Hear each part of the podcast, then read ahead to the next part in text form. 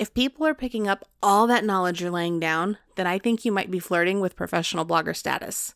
Now you can lay the groundwork to set yourself up as an expert in the industry that you're already writing about and go after those big game articles and book deals. Welcome to the Blog Friend Show.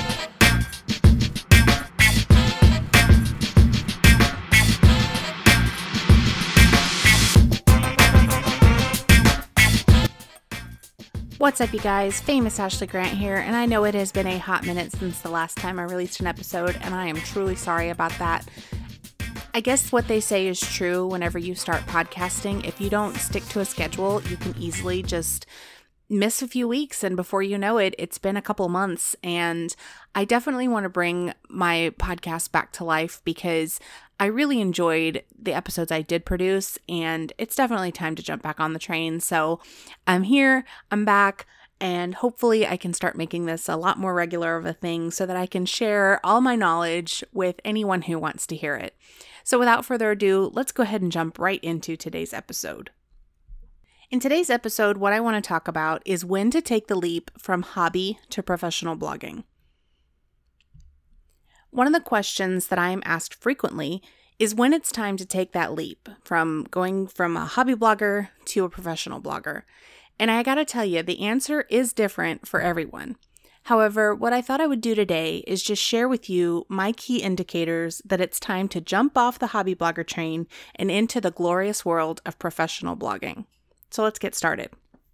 Indicator number one you have more than a love for writing. When you go from enjoying the act of writing to actually living it, breathing it, and not being able to imagine a single day without it, you have found that sexy, passionate kind of love that tells you this is something real. Perhaps you and writing started dating casually. Then suddenly, everything in your life is giving you more reasons to write. So you bump it up to seeing each other on the regular. Before you know it, you can't stop. You're going steady with writing. You don't want to do anything else but write. You've totally found the one and you can't go back. Do you know the love I'm talking about? Where everything you look at just gives you something that you want to write about. You want to tell the world, you want to write it down, you want to put it on your blog. Indicator number two you catch yourself making a plan. Now, remember back when you first started hobby blogging and you just thought, oh, I'll just do this once in a while. You used to post on your blog when the urge struck, but then for some reason one day you sat down and you actually created an editorial calendar in either Excel or on Google spreadsheets. You started thinking about what topics would get your readers' attention, and oh my God, you even pondered what the best headlines were for clickability, and you weren't even trying to do it for clickbait. You were doing it because you wanted to give them value. When you start making a plan, my friend, you are so ready to go pro. Indicator number three you're making enough money from your blog to quit your day job. Now, this one might seem a little far fetched, but I know some bloggers that are making upwards of $10,000, $20,000, $30,000, even $50,000 a month from their blog. Now, I'll be honest, I'm not there yet, but I am making a full time living as a blogger, and it is awesome. And if you're already making enough money to pay the bills, why are you still working in your pesky 9 to 5 whenever you could just do this full time and perhaps make even more money? Another big indicator is that you have to claim blogging income on your taxes. When you start making serious money and accountants have to get involved, dude, you're a pro. Just make sure you don't blow this chance to work for yourself doing what you love. Be smart about your bookkeeping.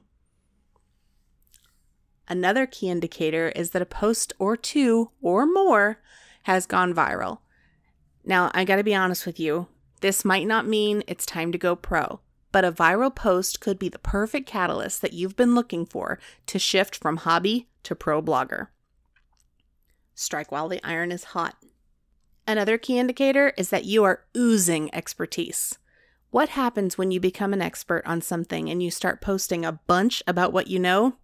You've found your niche, my bloggy friend. Good for you. If people are picking up all that knowledge you're laying down, then I think you might be flirting with professional blogger status. Now you can lay the groundwork to set yourself up as an expert in the industry that you're already writing about and go after those big game articles and book deals. Another big key indicator that you should go pro is if ideas are constantly fluttering into your brain like migrating monarchs. Even though it may not seem like it, just the fact that your mind keeps churning out blog ideas is huge. Some of the biggest and best professional bloggers that I know have trouble coming up with blog ideas. So if they're coming to you nonstop, this could mean that it's time for you to really up your game and start professionally doing this. Here's what I will tell you though if you are coming up with a bunch of ideas, write them all down. You will regret it if you don't write them down. At some point, you're going to get dry on ideas. So if you have a list that you can go back to at some point, that'll just help you keep going with your pro status. Now, I got to share with you one of the biggest indicators that it's time to go pro. Self starting is not a problem for you. If you are the type of person who can just get up and start working, without having a real boss telling you what to do and your only boss being you, then it might be time to go pro. You could post today, you could post tomorrow, you could go on hiatus for a month or longer. The problem is that the less frequently that you post, the closer you move back to hobby blogger status. And that's honestly one of the big problems I'm having with podcasting right now. Yes, I do want to go pro, but I keep tr- setting this up as a hobby. I keep treating it like a hobby. And every time you treat your blog as a hobby, that's what it is. It becomes just a hobby. But if you have the self discipline to create a schedule and stick to it, you've got pro status, my friend. Another indicator that it's time to go pro is that you're good at interacting with your readers and other bloggers.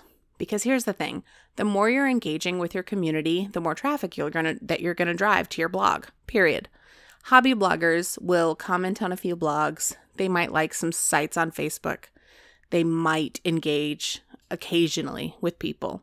But professional bloggers, they use every single interaction as a tool to build their credibility and forge real connections while subtly marketing their page just by putting so- putting themselves out there.